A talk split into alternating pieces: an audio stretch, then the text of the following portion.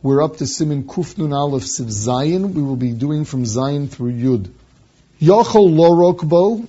It is permitted, permitted to spit in a shul. Ubelvad shiaf shefenu baraglov. As long as he, he will go and smooth it down with his foot. Oh, o sheyiyah sham gemi shem yorok letocha lo nira. Or that there's some kind of leaf there where it'll get absorbed and it will not stand out. Now this is not during Shmona Esrei. It is not in front of another person because it is Mos. The Arizal, the Mishnah brings down, was Nizar, he would never spit in shul. And um, the Sharetzian says that in a place where it is abnormal to spit in one's own house, then there would be no heter of spitting in a shul. The shul is not to be a place that gets less covered than your own home.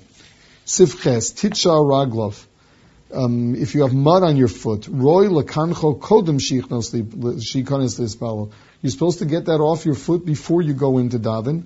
V'roy shelo ye'olav v'lo begadav shum lichluch. Out of respect for a shul, you don't walk into a shul with stained clothing. Siftes nogim kovid lechabdom ularabtzam the the minag you're supposed to be knowing uh, um, covered in a shul. You're supposed to treat it in, in a respectable way. And what is that? To sweep it and to and to wash the floor. Pirish kibud niko yabayis ribud zrikas mayim al akarka. The nogim lahadik neris lachabdon and and the minig is to light candles in the shul, cover the shul. The Mishnah mentions that the minig is that you should have the lights turned on before people start coming, because the Shechina comes before everybody, and cover the Shechina we light candles. And that's what they did in the Mikdash. So the minig is not just to have lights, but actually to use candles, cover the shul, and to light them very before the, the tzibur comes in. Sif Yud. Afilu li acher shercharvu. Adayin, afilu acher shercharvu, adayin im bikdusha. Son, they have their kedusha even after they were charv. Ukeshem shenogim im biyeshuvan kach nogim b'churbanam.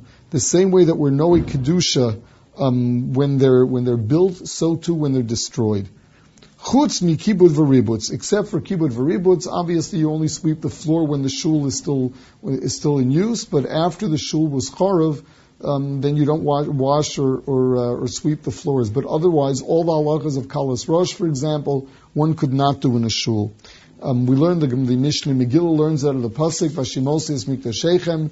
The pasuk calls uses the word Mikdash after the fact that it became Shemama to teach us Afal Pishem Shmeimim, even though they're destroyed, uh, they're still Bikdushasan. Now, with regard to this halacha, there's no difference between whether it's Eretz Yisrael or Chutz Laretz. Means uh, you're not supposed to walk into a place where, that was a shul and be Noah Kalas Rush. If you're dealing with ruins of a shul and it's full of grass, tol shinosam, you do uh, cut the, the grass, umanichin koman, but you, you leave it there, you don't clean it up, mishamagmas nefesh, in order that people feel bad for it, the Torah rucham v'yishtadu livnosam. This way, they're gonna they're gonna feel bad about the way it looks, and uh, they'll they'll uh, put their minds to rebuilding uh, the, rebuilding the shul. Now, what happens if there's no plan of rebuilding the shul? So at least put some fence around it so that people will know not to be makel rush uh, over here because this is a makam of a Beis HaKnesses.